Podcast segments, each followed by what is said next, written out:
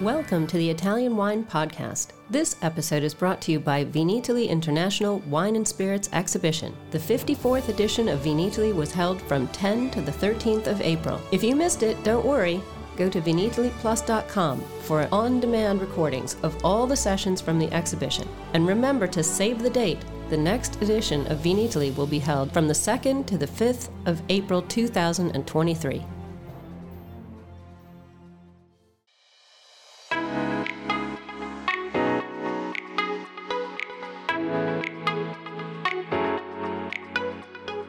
Welcome to Iconic Women in Italian Wine on the Italian Wine Podcast.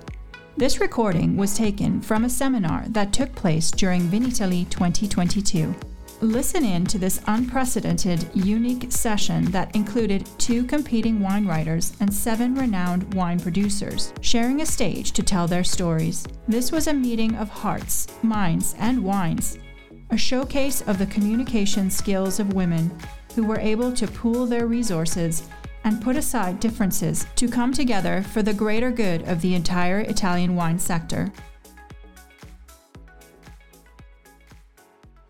Okay, so now we know who's here, in case you didn't before. Um, and you can see that we have three wines poured. This is our first group. So everybody, please taste them now and think about who you think, um, which wine might belong to which producer. I am going to give you a little bit of a hint and tell you who's in each grouping. Um, well, actually, taste first, and then we'll yeah, get to that. Yeah, yeah and, and we actually managed to deliver some small samples to Monica. Um, so I don't know if while we're tasting, Monica, if you have any notes. Uh, some very distinctive wines here, I would say. Right away, what I love about Italy, um, wines that really speak and say something to you out of the glass. Uh, Monica, any comments? Yes, absolutely. Um, thankfully, despite my terrible voice and the coughing, I do have a sense of smell and taste. So I'm very excited to taste these wines. Off the bat, we jump into the first sample, which is obviously a white wine. But um, I think you'll notice it's kind of hard to tell exactly what grape this could be. There's a kind of a fullness. There's a lot of um, kind of a, a, ripe apple, pear, a little bit of nuttiness. Um, I was going to say, Monica, I think if this was truly blind and we were tasting um, in the dark or with black glasses, you wouldn't know if this was a white wine or a red wine. Exactly, because there's, there's, it's very generous. It's incredibly generous, very perfumed, and a lot of depth but I'm really struck by the the the kind of creaminess as well. And you know, um, also to talk about wine number two, this to me, this this beautiful juiciness, beautiful expression, um, and I actually think we're going to see this in all of these wines. Uh, just the wonderful complexity that we're going to find. Monica, I'll let you maybe move on to wine number three. Yes. And so wine number three is definitely you can. There is a bit of evolution there but I mean, notice how how those kind of earthy notes jump right at you. There's licorice, there's dark, dark tar, there's kind of um kind of like a rusty nail.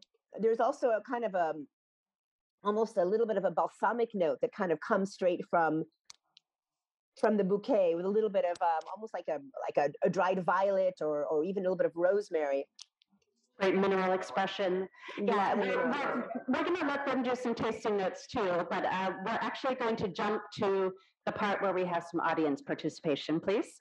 Um, so I am going to give you a little bit of a hint here if you haven't already figured out. Our first group includes a wine from Elisabetta Foradori, also from Arianna Occhipinti, and also from Chiara Boschis. So what do we, who do you think our white wine belongs to? Show, raise your hand if you think, how am I doing this actually? yes. Because I don't want to do too many votes. We're not going to take up no, much time with this. So you have three choices, right? You have okay, here we go. Okay, so just raise your hand once. Okay, that's how it works. You get to vote once. Um, so if you you think the first wine is Arianna's please raise your hand. Nobody. Okay. Okay. If you think it's Chiara Boschis, raise your hand. Oh my God, this is good. these, kids, these kids are good. Okay, hold on. Let me ask. Who thinks this wine is Elisabetta's? Ah, okay, great. Easy, easy peasy. All right, well, now we've made it really easy for you. So, wine number two, do we think it's Chiara's? Do we think it's Arianna's? Yeah, okay. And wine number three, of course, is Chiara Boschis'. Let me tell you what we have in glass number one, the Nossi, uh, well, I'll read it as we like. Uh, 2015 Vigneti della Dolomiti Nosiola Fontana Santa. And then wine number two from Occhipinti, 2019 Frappato Vini di Contrada, BB. And finally, wine number three, 2010 Barolo Cannubi.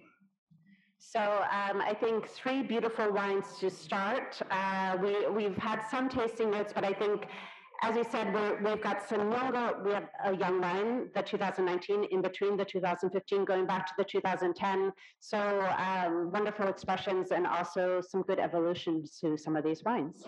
Thank you all. Um, we're now going to talk a little bit. We had a question for this trio. Um, each of these producers, each of you uh, represent very specific and highly individual wine territories, uh, Sicily, Trentino, Barolo. And one of the things that I see a lot and that we're seeing is more greater granularity in the wine industry as winemakers see a wonderful terroir and they want to highlight it and bottle it separately. So, what are the pros and cons of this? Of course, uh, as a wine lover, to get more information and more expression, this is exciting. But also, as a wine lover, to try and track down this very hard to find limited bottling is also difficult. And it means that the wine may not be part of a broader conversation. Um, can each of you talk a little bit about that while telling us about your wine and why you selected it? And maybe we'll just start at the far left with Arianna, if we may. Hello, everybody. Thank you for coming. And to be after, you know, two years, very strange for everybody. Um, today, um, we, we are putting Frappato. Uh, Frappato is uh, the grape uh, original from Vittoria, where I live, where I was born. No, where, where I grew up. I was born in Marsala, so in the west coast of Sicily. Um, Frappato is part of um, our appellation, that is Cerasuolo di Vittoria. Usually was blended with Nero d'Avola. And when I started making wine, um, I was attracted from this grape, and we took hands because maybe Frappato needed uh, a person that uh, uh, was uh, believing in this amazing grape, and maybe I needed a very important grape to to, to grow as winemaker, to grow as vigneron. So um, thanks to uh, the character of this grape, uh, I learned to make wine. And um, after years that I vinified the Frappato, blending uh, uh, some different parcel, um, and also vinifying the Nero d'Avola that's uh, um, is uh, so as you know, is one of the most important grape in Sicily, and I hope in the next future Nero d'Avola will get again the importance that this grape has. Um, but um, after 2016, decided to um, start to vinify the uh, parcel by parcel, so as a single vineyard, because um, for almost 15 years I was working uh, and uh, vinifying different uh, kind of soil and Vittoria is specialized as uh, a lot of limestone so we are uh, at the feet of Iblei Mountains in the southeast of Sicily in a very um, important place because it's the unique DOCG. So Cerasuolo di Vittoria is the blend of Frappato and Nero d'Avola, is the unique uh, DOCG of Sicily. Um, and uh, the, the area is made by different kind of limestone. So in Vittoria, we have red sand usually on top for the first 30 centimeter and uh, compact limestone or, or tufa or um, more like limestone underneath. Um, when I started making wine, when I was uh, driving tractor around the Vittoria Place, I discovered the different parcel. And at the beginning, uh, I wasn't able to buy, so I rented this small parcel, and step by step, I was able to buy. So now, fortunately, I have a, like a treasure because uh, I'm working in nine different districts in Vittoria. So I vinified many different parts of this place, and um, I found the work uh, uh, parcel by parcel uh, one of the goal of a wine producer. It's not a, a, tradition in Vittoria, but I started to make it because for me it's important to show what Vittoria is uh, in, uh, in, in, the, in the real part of uh, is uh, um, wine sense. So BB is the place where now I have the cellar, and this one is 19. And um, I have other two parcels, so PT, Contrada Pettineo, FL, Contrada Fossa di Lupo, and BB, Contrada Bombolieri. Um, I decided to, to join with you Bombolieri because it's 100% limestone, as to show how Vittoria is able to make so fresh wine, even we are in the north of uh, Africa, we can say at the end, no? So the perfect, deep south of, uh, of Sicily. Um, fortunately in Vittoria we have wine we low pH, high acidity, so I hope you join this uh, freshness and uh, elegance of the wine and uh, I invite you to discover the other parcel and contrado of Vittoria and come to visit us soon.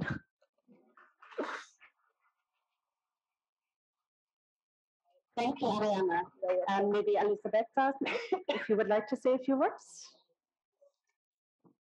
I'm also very pleased to be here. Thank you very much for everybody. Um, Are you still making wine? I'm still making wine, yes. You see a cow, but uh, oh, my son is making wine now, but uh, I because I went to see her, yeah, and your son said, "No, my mom's only making cheese now. No wine, It's no it's wine." fermentation. Yeah, but you know it's more with cheese and wine, so this is good. It's much more difficult to make cheese than wine. So far, I am now. Um, yes, uh, tasting the wine from Ariana and feeling this freshness and uh, go back perhaps to Nosiola or Terolde or what we are doing in the South Tyrol, so South Austria. You are in North Africa and we are in South Austria. Apparently, we're not in Italy, we're in Africa, we're in Austria, okay. So perfect.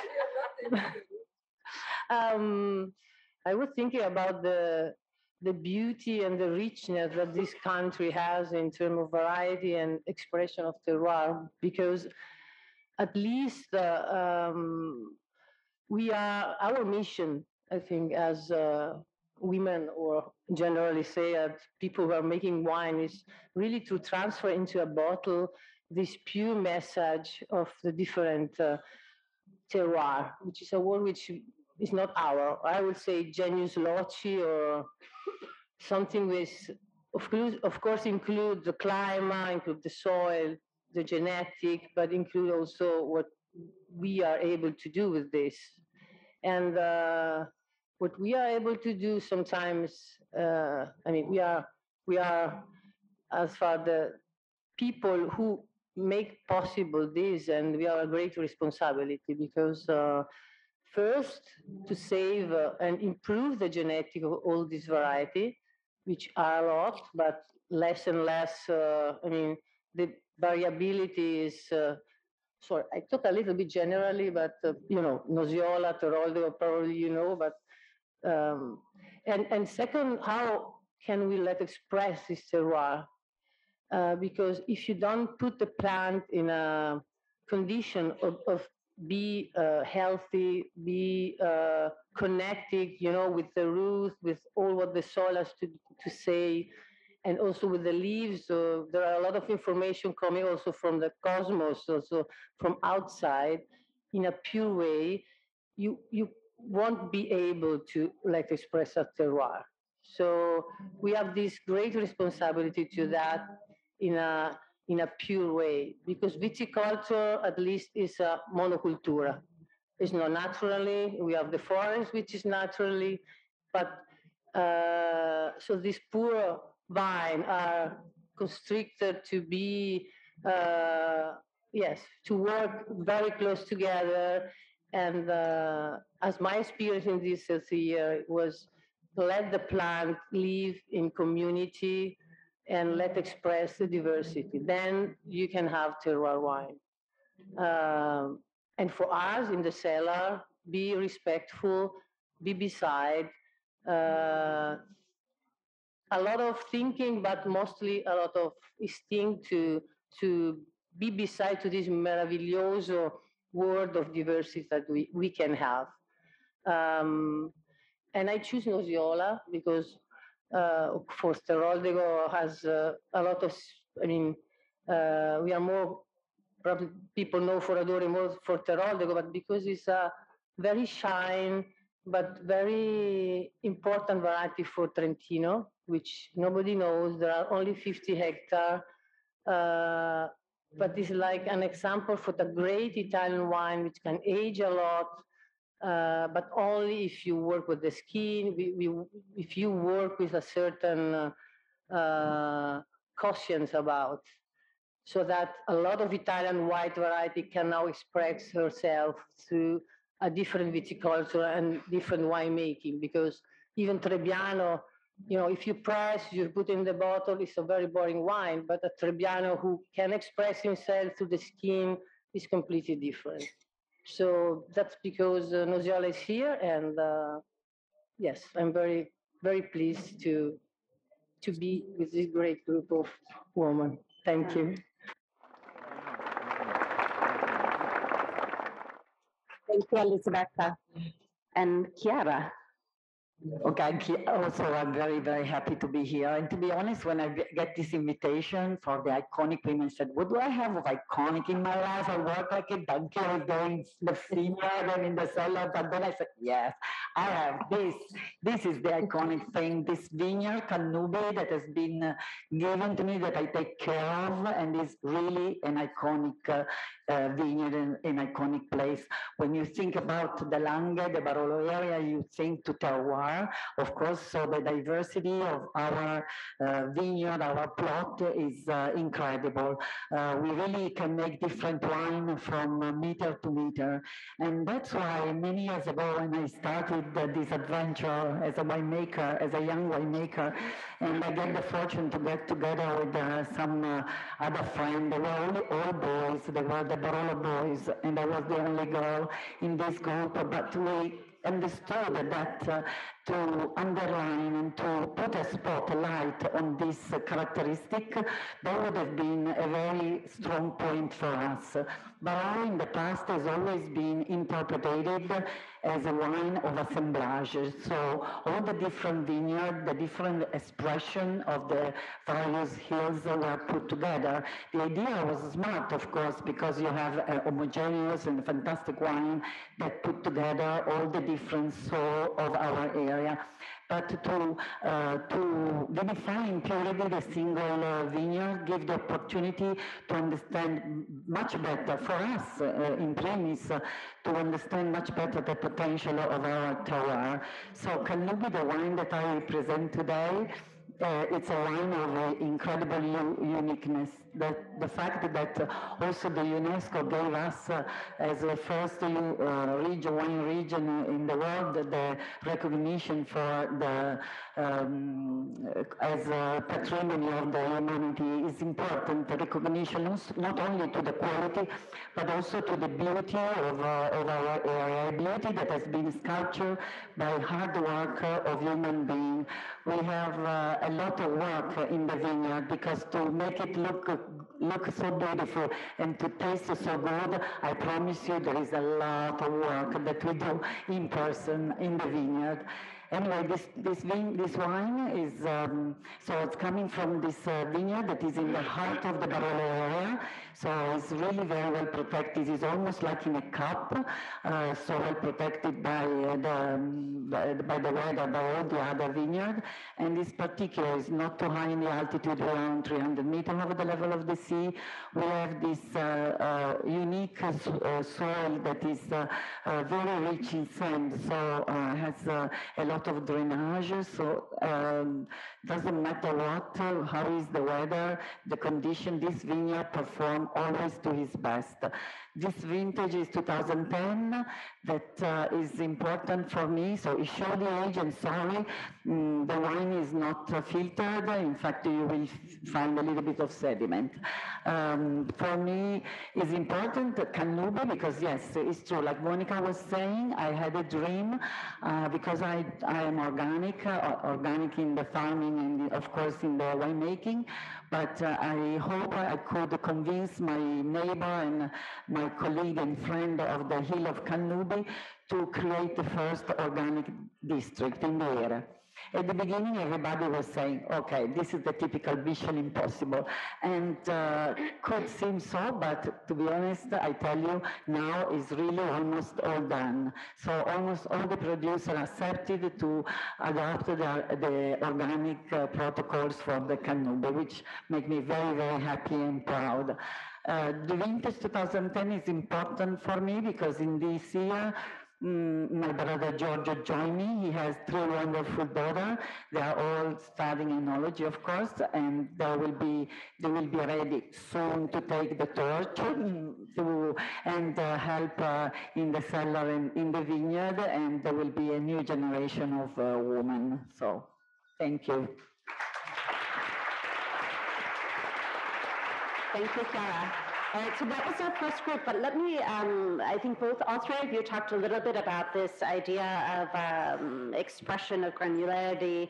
Like, can we get back to this, you know, in terms of, we, we looked at some very little known grape varieties, and even all three of these, with Nebbiolo being much better known, are native Italian varieties from very sometimes smaller regions, lesser known.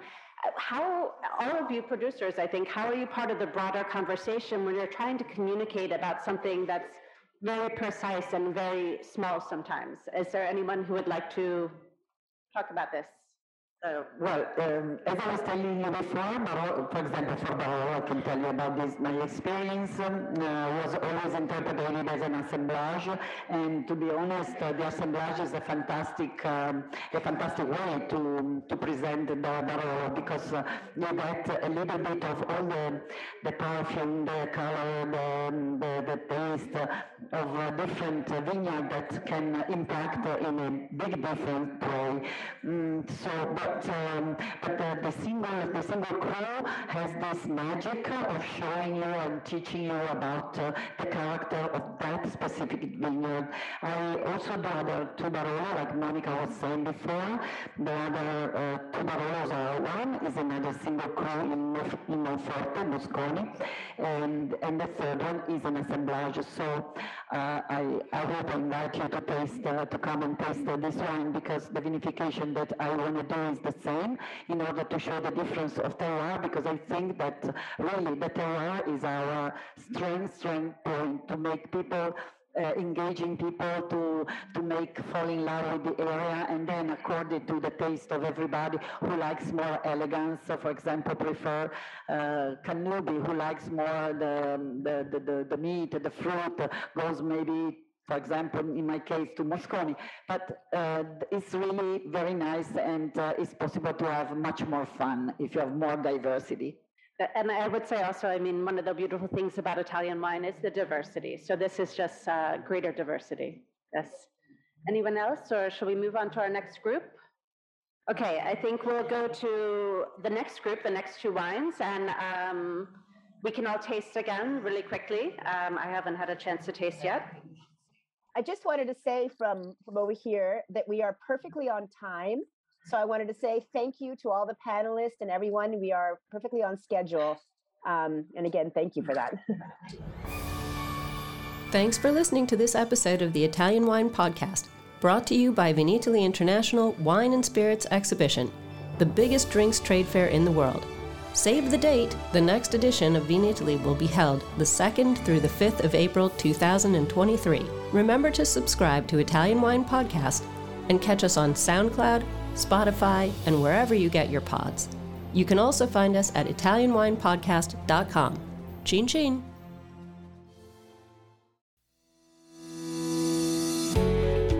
Guys, I'm Joy Livingston, and I am the producer of the Italian Wine Podcast. Thank you for listening. We are the only wine podcast that has been doing a daily show since the pandemic began. This is a labor of love, and we are committed to bringing you free content every day. Of course, this takes time and effort, not to mention the cost of equipment, production, and editing. We would be grateful for your donations, suggestions, requests, and ideas. For more information on how to get in touch, go to ItalianWinePodcast.com.